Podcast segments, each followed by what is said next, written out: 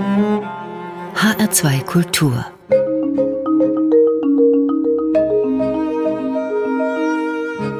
Hörbuchzeit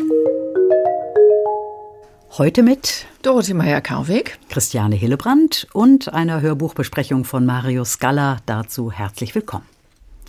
Am 17. Oktober 1943 wurde der bekannte Hörbuchsprecher, Synchronsprecher, Schauspieler und Hörspielsprecher Christian Brückner geboren. Und anlässlich seines 80. Geburtstags ist eine Autorenproduktion erschienen im Auftrag von H2 Kultur und dem Argon Verlag. Eine Lesung mit Musik, die wir Ihnen heute vorstellen möchten. Außerdem geht es um das Hörbuch mit dem ungewöhnlichen Titel Der Vorweiner von Boff Bjerg um den Kriminalfall Wenn Worte töten des englischen Erfolgsautors Anthony Horowitz und um ein neues Kinderhörbuch von Julie C., das Kindern vermittelt, wie ein Gerichtsprozess funktioniert. Zunächst aber zum Hörbuch Wenn Worte töten von Anthony Horowitz. Anthony Horowitz wurde 1956 geboren, er zählt zu den erfolgreichsten englischen Autoren und hatte seinen Durchbruch als Romanautor in England mit dem Buch Diamond Brothers. Als Kultautor hat er sich dann mit Alex Rider einen Namen gemacht. Das ist eine Spionageromanreihe für Jugendliche. In seiner Krimireihe Hawthorne ermittelt wird Anthony Horowitz selbst zum Ermittler. Zusammen mit Daniel Hawthorne, Ex-Polizist und Privatdetektiv, hat Horowitz schon Fälle wie Mord in Highgate oder ein perfider Plan bearbeitet. Der neue Fall heißt wenn Worte töten und wieder ermittelt Detective Hawthorne zusammen mit dem Bestsellerautor Anthony Horowitz. Der heißt jetzt wirklich so wie der Autor Dorothee Meyer-Karweg. Was ist denn das für eine Konstruktion? Ja, das ist ein recht witziges Spiel um Realität und Fiktion. Horowitz, der den Detektiv Daniel Hawthorne selbst erfunden hat, schreibt hier aus der Ich-Perspektive und dieses Ich ärgert sich dann in dem Buch und dem Hörbuch immer mal wieder, wenn der Detektiv den Autor beispielsweise so mit so einem leicht über erheblichen Ton mit mein Sportsfreund anspricht. Und aus diesem etwas schwierigen Miteinander weiß der Autor dann viele witzige Funken zu schlagen. Der Fall bleibt aber schon im Mittelpunkt. Dann sprechen wir doch mal über den Fall. Um was geht's denn in Wenn Worte töten? Ja, es beginnt damit, dass der Bestsellerautor Anthony Horowitz von seinem Verlag gebeten wird, bei einem mehrtägigen Literaturfestival aufzutreten. Und zwar diesmal mit dem Detektiv Daniel Hawthorne zusammen. Da ist Horowitz schon so leicht genervt, weil sich Hawthorne doch immer so gern in den Vordergrund spielt. Außerdem ist es kein etabliertes Literaturfestival, sondern ein neues, eher unbekanntes auf der winzigen Kanalinsel Alderney. Aber die beiden sagen dann doch zu. Und so kommen sie dann auf die Insel zusammen mit einer französischen Lyrikerin, einem Fernsehkoch, einer blinden Wahrsagerin mit ihrem Mann und einem Historiker. Sie allesamt schreiben eben auch Bücher. Gesponsert wird das Festival von so großspurigen Geschäftsmann, der auch gern jungen Frauen nachstellt. So auch dann beim großen Fest, das er am zweiten Abend des Festivals ausrichtet. Na, hören wir mal rein. Es liest Uwe Teschner. Charles Le Mesurier schien nur darauf gewartet zu haben, dass seine Frau sich zurückzog. Kaum war sie außer Sicht, schlenderte er in Richtung der Küche. Er hatte offenbar Catherine Harris erspäht, die gerade dabei war, sich das letzte Käsebällchen in den Mund zu stopfen, das auf einem der Teller lag. Die Gästeschar war inzwischen stark ausgedünnt, die Leute in Alderney gingen offenbar früh zu Bett, und so konnte ich genau beobachten, was als nächstes geschah. Noch während Catherine hastig ihr Käsebällchen hinunterzuschlucken versuchte, schob Le Mesurier sich ganz dicht an sie heran, fasste sie an der Schulter und flüsterte ihr etwas ins Ohr. Dann richtete er sich auf und lächelte schief. Ich brauchte gar nicht zu verstehen, was genau er gesagt hatte. Es war nur allzu offensichtlich, was er von ihr wollte. Diesmal hatte ich wirklich genug. Das konnte man dem Kerl nicht einfach durchgehen lassen. Allen Bedenken zum Trotz ging ich in die Küche Ultramodern, totschick natürlich, mit brandneuer Ausrüstung und blitzenden Oberflächen. Catherine stand an der Spüle und tauchte Gläser, die neben ihr aufgereiht standen, ins schäumende Wasser. Entschuldigen Sie, alles in Ordnung? Sie kehrte mir den Rücken zu. Ja, ja, mir geht's gut, vielen Dank. Ich habe gerade gesehen, was passiert ist. Es ist nichts passiert. Sie drehte sich um und ich sah die Tränen der Empörung in ihren Augen. Ganz ehrlich, Vielen Dank für Ihre Nachfrage, aber es ist wirklich nichts. Man sollte ihm das nicht durchgehen lassen, dieses Benehmen. Ich weiß, dass es sein Haus ist und seine Party, aber trotzdem, bitte, sagen Sie niemandem etwas. Sie klang, als hätte sie richtig Angst. Ich will meinen Job nicht verlieren. Er hatte nichts weiter getan, er ist bloß ein schmutziger alter Mann. So wie alle. Tja, die junge Frau will sich nicht helfen lassen und so bleibt Anthony Horwitz nichts zu tun und ja, so verlässt er dann das Fest und geht irgendwann ins Bett. Als ich wieder zu mir kam, war es morgen und ich merkte, dass ich nicht allein im Zimmer war. Es hatte mich jemand geweckt. Ich machte die Augen auf und schloss sie gleich wieder. Am Fußende meines Bettes stand Hawthorne. Ich dachte, ich halluziniere. Wie war der hier reingekommen? Los, Sportsfreund, stehen Sie auf und ziehen Sie sich etwas an. Es hat einen Mord gegeben. Wer ist denn ermordet worden? Das hatte mir Hawthorne genauso wenig gesagt wie sonst irgendwas. Charles Le Messurier. Was hatten Sie denn gedacht? Das hatte eine gewisse Logik. Le Messurier war reich, er war ein abscheulicher Typ, er hatte praktisch jeden beleidigt, der ihm über den Weg lief. Und da wir in einem Taxi saßen, das zum Lookout fuhr, konnten die Opfer eigentlich nur Charles Le Messurier oder seine Frau sein. Tja, der Mäzen war es dann, der ermordet wurde. Er wurde gefesselt und brutal erstochen.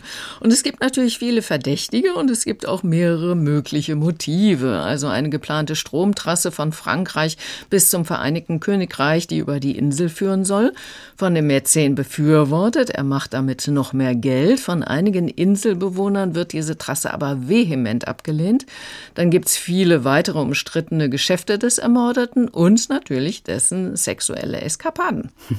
Also viele Spuren, viele Verdächtige, das gehört ja auch zu dem guten Krimi mhm. dazu. Gefällt Ihnen dieser Plot? Ja, er beginnt etwas gemächlich, dieser Krimi, ein bisschen zu gemächlich vielleicht. Das heißt, es dauert ein bisschen, bis man überhaupt auf die Insel äh, kommt. Dort aber nimmt die Geschichte dann doch Fahrt auf und ist dann sehr spannend. Zumal Detektiv Hawthorne noch ein ganz besonderes Interesse an dieser Insel hat. Dort lebt nämlich zurückgezogen ein Mann, gegen den er mal wegen Kinderpornografie ermittelt hatte, ihn aber nie hinter Gitter bringen konnte, was ihn ziemlich wurmt. Es gibt also wirklich viele Fährten, die auf der kleinen Insel verfolgt werden müssen. Und wie ist das Ganze geschrieben? Ja, neben dieser Spannung durch die vielen Fährten, die man verfolgen kann, hat mir der Krimi doch ausgesprochen gut durch die Selbstironie und den Witz gefallen. Die von dem Autor erdachten Figuren sind nicht immer sehr höflich gegenüber ihrem Erfinder und das ist schon sehr unterhaltsam. Das haben wir gerade gehört. Da ist beispielsweise auch der Ehemann der blinden Wahrsagerin, der seiner Frau immer zuflüstert, wer vor ihr steht. Und beim ersten Kennenlernen den Autor Anthony Horowitz so beschreibt. Dunkles Haar, schmuddelig, graue Strähnen, jüdisch, Ende 50, hat sich nicht rasiert heute Morgen, kurzärmeliges Hemd, zerknitterte Leinhose. Scheint sich nicht besonders darüber zu freuen, dass er auf Alderney ist. Diese nicht sehr schmeichelhafte Beschreibung meiner Person wurde von Elizabeth Ehemann völlig emotionslos heruntergerasselt. Ich hoffe, Sie entschuldigen, Liz weiß gern, mit wem sie redet. Ja, wie hätte ich da beleidigt sein können? Das ist doch wirklich sehr britisch und sehr witzig, finde ich. Und dazu passt eben auch diese Stimme von Uwe Teschner, die ja, ihm, glaube ich, auch. Ne? Gut, ne? Also, ja. das hat uns beiden sehr, sehr gut gefallen. Der schlägt so einen leicht snobistisch-ironischen Ton an, klingt aber auch sehr so elegant, wenn, wenn es sein muss. Und er kann auch ohne jede merkliche Anstrengung in die Rolle des poltrigen, überheblichen Mäzen schlüpfen oder in diverse Frauenfiguren. Also, das macht er richtig gut. Und der ganze Krimi ist alles in allem sehr unterhaltsam und einer der Krimis auch, an deren Ende man dann doch noch mal von vorne hören möchte, um die Spuren, die schon früher auf den oder die Täter, Täterin verweisen, bewusster wahrzunehmen. Also spricht für einen komplexen Krimi ja. und hört sich an nach einer Empfehlung von ja, Dorothee Meyer-Karweg. Wenn Worte töten, so heißt dieser Krimi von Anthony Horowitz, gelesen von Uwe Teschner. Eine MP3-CD, gut fünf Stunden Hörzeit zum Preis von 24 Euro. Erschienen ist das Hörbuch im Verlag Jumbo bei Goya Litt. Sie hören die Hörbuchzeit in H2 Kultur. Mit seinem Roman Serpentinen über eine Vater-Sohn-Beziehung hatte es Boff Bjerg im Jahr 2020 auf die Shortlist des Deutschen Buchpreises geschafft. Drei Jahre später kommt nun sein neuer Roman heraus mit dem etwas rätselhaften und erklärungsbedürftigen Titel Der Vorweiner. Das Genre der Familiengeschichte hat der Autor damit verlassen. Es geht um einen Zukunftsentwurf, um ein Resteuropa Ende des Jahrhunderts. Mario Scala hat sich die Lesung der Schauspielerin Nina Kunzendorf angehört und weiß, was ein Vorweiner ist. In diesen Zeiten ist es einfach, ein dystopisches Szenario zu entwerfen. Es muss einfach immer ein herrlich, heißes, hochsommerliches Wetter herrschen und schon lauert auf der nächsten Seite der Klimawandel. Boff Bjerg kann das sich zunutze machen und gleich am Anfang in Medias Res gehen. Als sie nach dem kurzen Winter wieder auf Bartels Datsche hinauskutschierten, herrschte ein ganz formidables Wetter. Sonntagswetter nannte man diesen wolkenlosen, knallblauen Himmel, und seit vielen Jahren war jeder Tag ein Sonntag. Seit vielen Jahren herrschte das gleiche prächtige Wetter, herrschte wolkenlos und knallblau der gleiche prächtige Himmel, vom Aufstieg der Sonne am Morgen bis zu ihrem Versinken am Abend, herrschte wolkenlos und knallblau der gleiche prächtige Himmel nur ganz gelegentlich verschleiert durch die Rauchschlieren der Steppen und der Restwaldbrände. Der Neologismus Restwaldbrände ist geschickt gewählt. Nach wenigen Sätzen entsteht das Bild einer Klimakrisenlandschaft.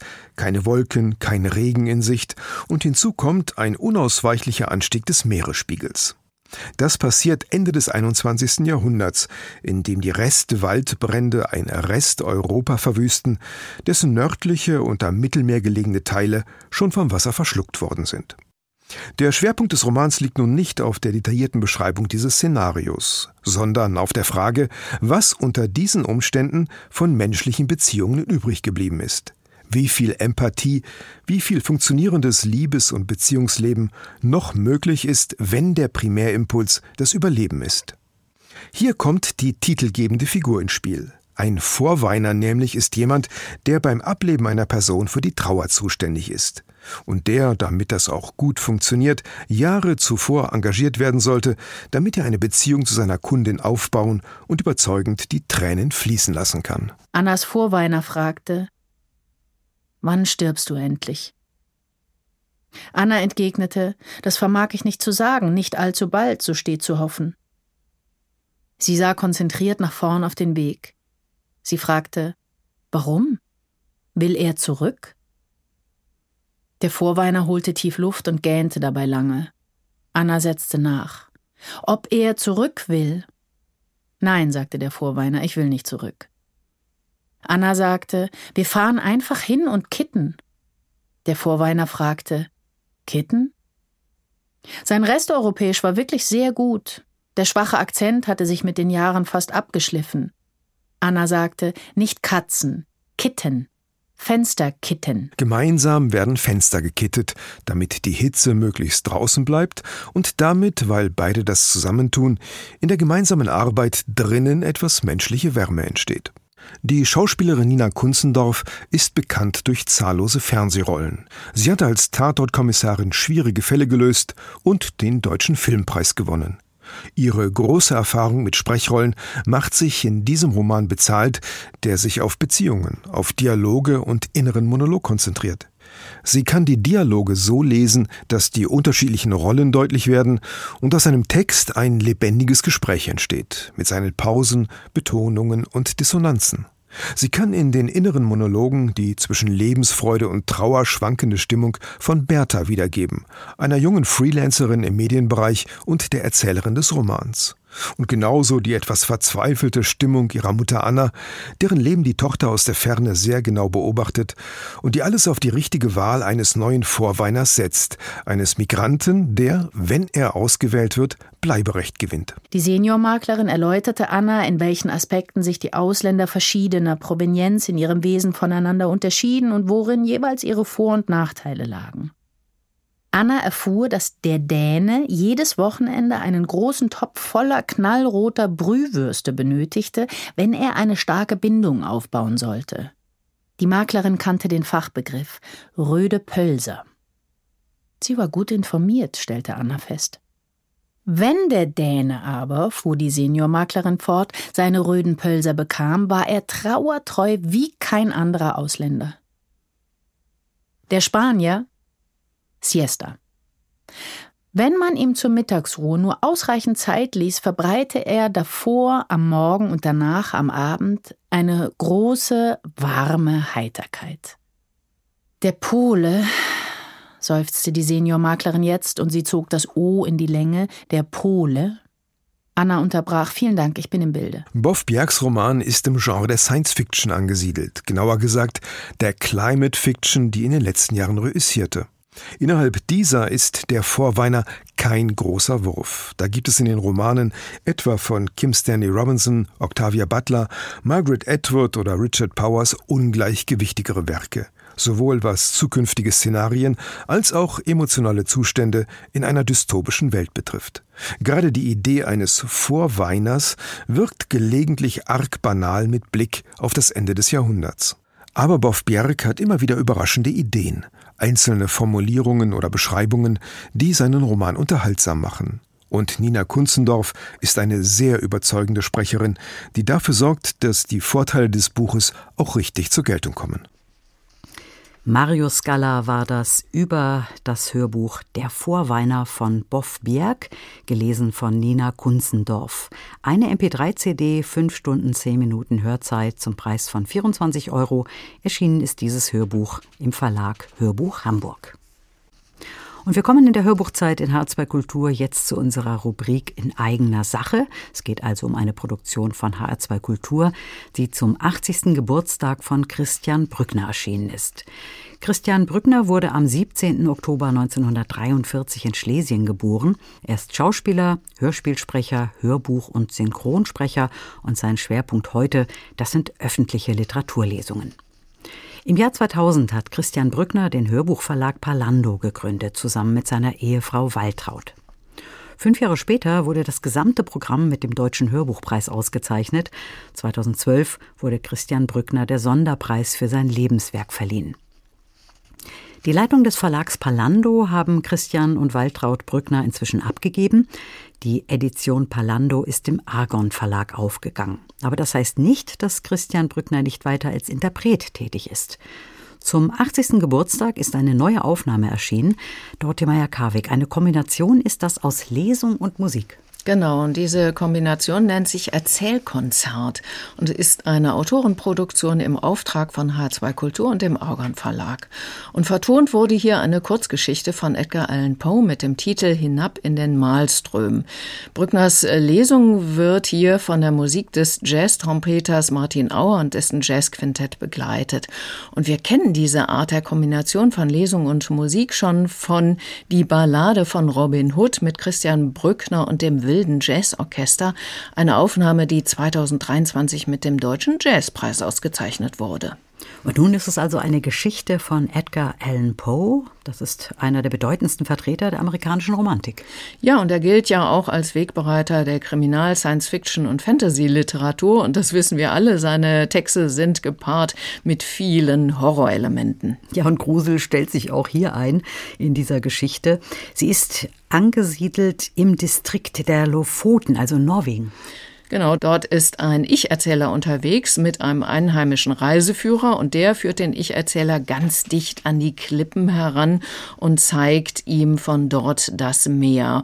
Und das Besondere ist, innerhalb von Minuten entstehen in der bislang ruhigen See so kleine Strudel, die sich dann plötzlich zu einem gewaltigen Wasserstrudel zusammenschließen, der alles mitreißt.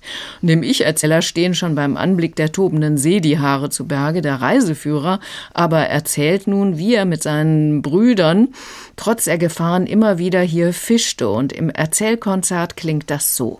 Der Ankerplatz unseres Schiffes war in einer Bucht, die etwa fünf Meilen von dieser hier entfernt ist. Und es war unsere Gewohnheit, bei schönem Wetter die Viertelstunde Totwasser zwischen Ebbe und Flut auszunutzen, um über den Hauptkanal des Moskauström weit oberhalb des Strudels hinüber zu segeln und irgendwo in der Nähe von Otterholm oder Sandflesen, wo die Brandung nicht allzu heftig ist, vor Anker zu gehen. Hier pflegten wir zu bleiben, bis wiederum Totwasser einsetzte, worauf wir die Anker lichteten und uns auf den Heimweg machten. Wir unternahmen diese Fahrt nur dann, wenn wir für Hin- und Rückfahrt auf beständigen Wind rechnen konnten, einen Wind, von dem wir überzeugt waren, dass er uns bei der Rückfahrt nicht im Stich lassen werde. Und in dieser Hinsicht war unsere Berechnung selten falsch. Zweimal in sechs Jahren waren wir genötigt, die ganze Nacht vor Anker zu liegen, infolge einer gerade hier äußerst seltenen, völligen Windstille. Und einmal mussten wir fast eine Woche draußen bei den Fischplätzen ausharren und waren dem Hungertode nahe, aber wir konnten die Überfahrt nicht wagen, denn ein Sturmwind blies, der den Kanal allzu gefährlich machte.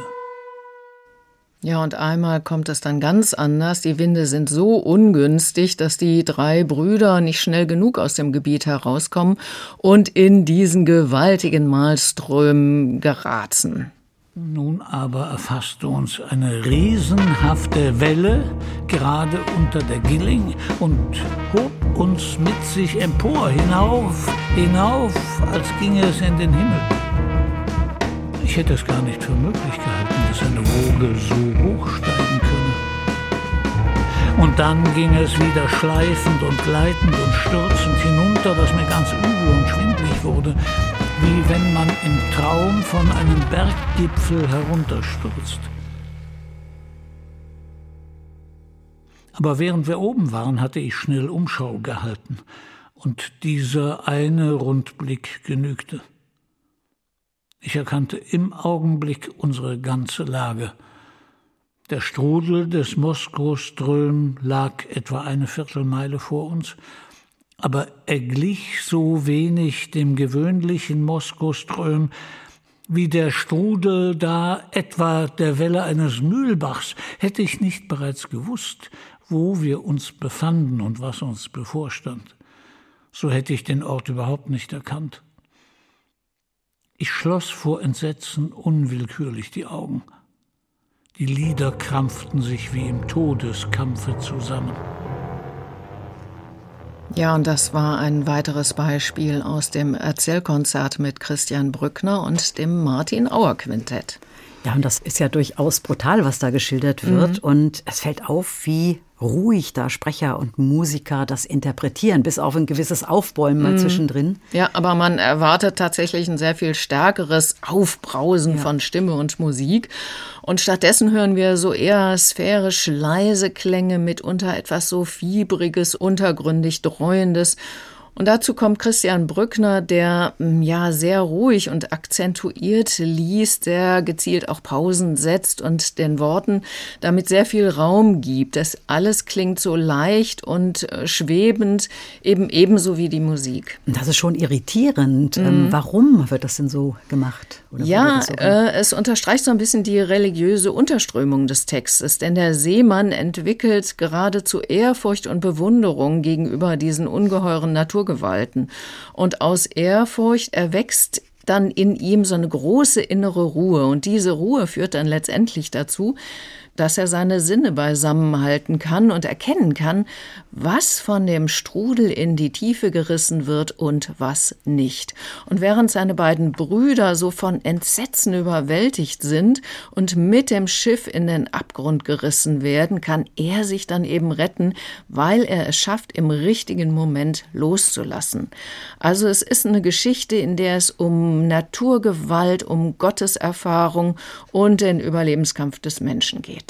Vielen Dank, Dorothee Meyer-Karweg. Anlässlich des 80. Geburtstags von Christian Brückner am 17. Oktober sprachen wir über das Erzählkonzert Edgar Allan Poe Hinab in den Malström aus dem Englischen von Gisela Etzel mit Christian Brückner und dem Martin Auer Quintett.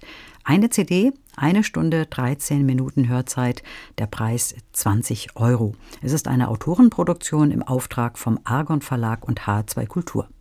Und online zu hören ist das Stück vom 15. Oktober an bis zum 15. März 2024 auf hr2.de und in der ARD Audiothek. Der war's. So der Titel des Kinderhörbuchs, das wir Ihnen heute in der Hörbuchzeit vorstellen möchten. Es ist ein Hörbuch von Julie C. und Elisa Hoven. Julie C., Jahrgang 1974, hat Jura und Literatur studiert. Sie hat mit Romanen wie Unterleuten, über Menschen oder zwischen Welten große Erfolge gefeiert. Ihr Roman Über Menschen war zum Beispiel das meistverkaufte belletristische Hardcover des Jahres 2021. Die Bestsellerautorin schreibt nicht nur für Erwachsene, sondern eben auch Kinderbücher. Diesmal eines mit dem Titel Der war's, das auch als Hörbuch vorliegt. Und es ist ein Hörbuch, das sie mit einer anderen Frau zusammengeschrieben hat. Ich hatte den Namen eben schon gesagt, Elisa Hoven. Dorothee Meyer-Karwig, wer ist das?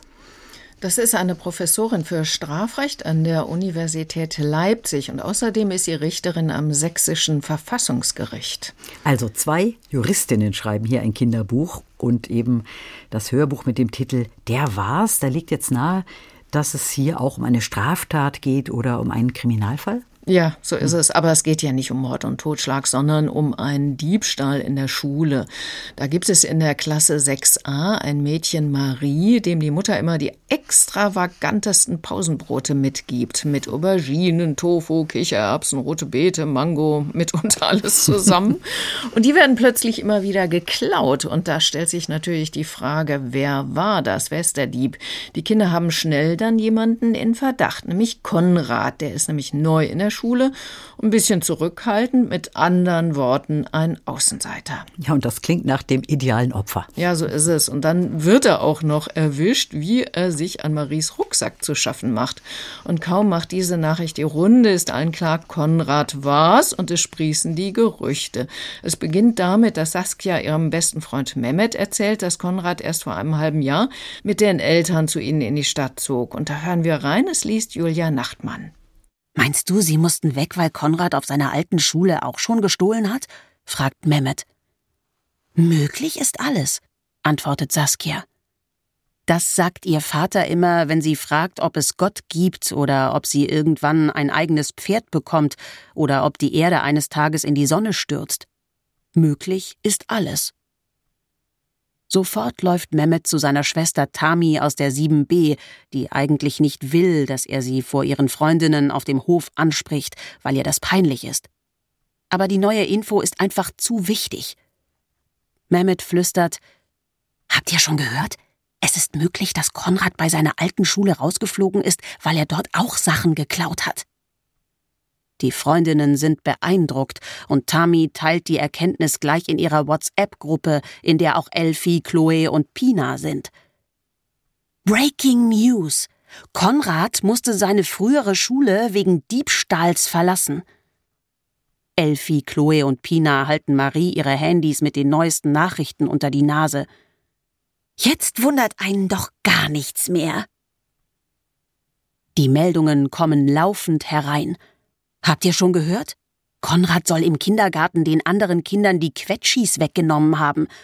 Und Linda aus der 8a weiß angeblich, dass er in der Schnitzelstube Hausverbot hat, weil er immer die Pommes von den Nachbartischen weg isst.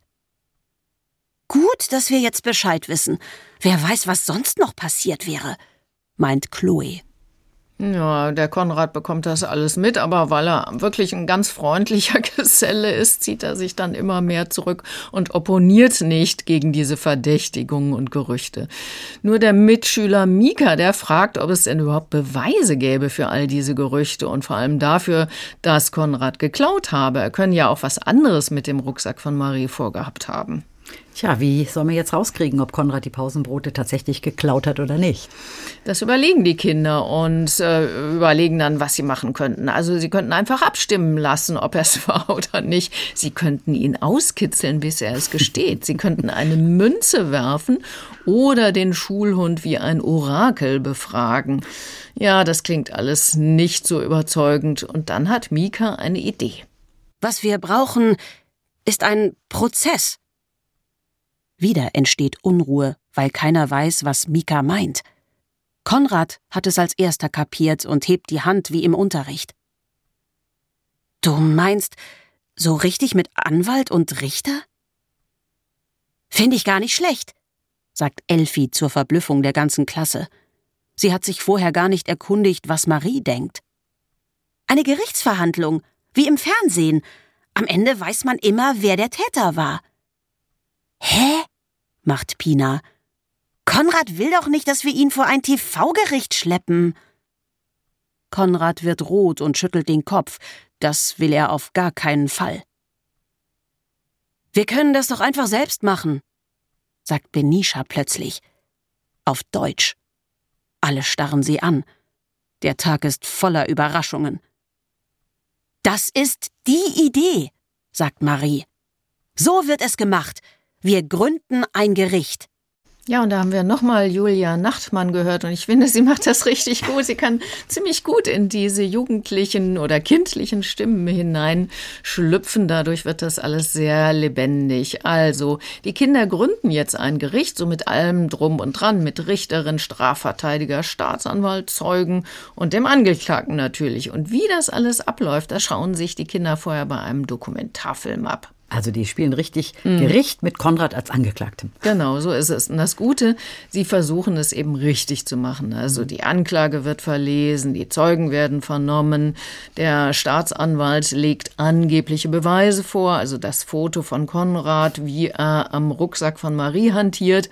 Und dann versucht der Verteidiger, die Beweise wieder zu entkräften, was ihm übrigens auch gelingt, zumal Konrad dann endlich mit der Sprache rausrückt und erklärt, was er am Rucksack gemacht hat. Also er war es dann nicht. Nee, er war es nicht. Dann weiß man aber immer noch nicht, wer tatsächlich die Brote geklaut hat. Stimmt, das wissen die Kinder erstmal nicht, aber sie ermitteln dann und stellen diesem Dieb eine Falle und da tappt der wahre Täter dann auch rein. Also es geht ja um einen Gerichtsprozess. Das klingt jetzt erstmal nicht ganz so spannend ähm, für ein Hörbuch für Kinder. Wie gefällt Ihnen die Geschichte? Also ich finde, Gerichtsprozesse können durchaus sehr spannend sein. Das ist dieser Prozess hier eben auch. So angebliche Beweise werden hier regelrecht zerpflückt, Gewissheiten auseinandergenommen. Da gibt es sehr viele spannende Überraschungen und auch Wendungen. Und Julia Nachtmann haben Sie ja eben schon mhm. erwähnt. Ähm, also die macht das richtig gut. Ne? Ja, sie liest äh, einerseits ruhig und mit Bedacht, aber ihre Stimme kann auch was Drängendes bekommen. Und ich gehe als Hörerin richtig mit, wenn dieser Konrad eben verdächtigt wird, Indizien gesammelt werden, die Gerüchte sprießen. Das fand ich alles sehr fesselnd und von ihr sehr gut äh, intoniert, sag ich mal. Hm, also eine rundum gelungene Geschichte, kann man das so sagen? Ja, man spürt schon ein bisschen diesen didaktischen Anspruch. Das ist eigentlich was, was mich mitunter stört bei so Kindergeschichten. Ich bin mir auch nicht so ganz sicher, wie realistisch das ist, dass Kinder selbst einen Gerichtsprozess mit allem, was dazugehört, nachspielen. Aber es ist ja tatsächlich so, dass Kinder schon ein ausgeprägtes Gefühl für Gerechtigkeit haben. Und diese hier sind Gerüchten gegenüber zwar aufgeschlossen, wie wir gemerkt haben, aber erkennen dann auch recht schnell, was böse Gerüchte alles anrichten können und kommen dann eben hier wieder auf die richtige Spur. Alles in allem ist es ein Lehrstück, aber eines, das gut und spannend umgesetzt ist. Und am Schluss gibt es dann noch ein Interview mit der Richterin Elisa Hoven, also die Fragen stellen Kinder und sie antwortet. Und da erklärt sie nochmal alle Prinzipien von einem Gerichtsprozess so mit ganz einfachen Worten, dass es eben auch Kinder verstehen können. Wir sprachen über das Hörbuch Der war's von Juli C. und Elisa Hoven, gelesen von Julia Nachtmann. Es sind zwei CDs, eine Stunde 44 Minuten Hörzeit für alle ab sieben Jahren zum Preis von 12 Euro. Erschienen ist dieses Hörbuch im Verlag Hörbuch Hamburg im Label Silberfisch.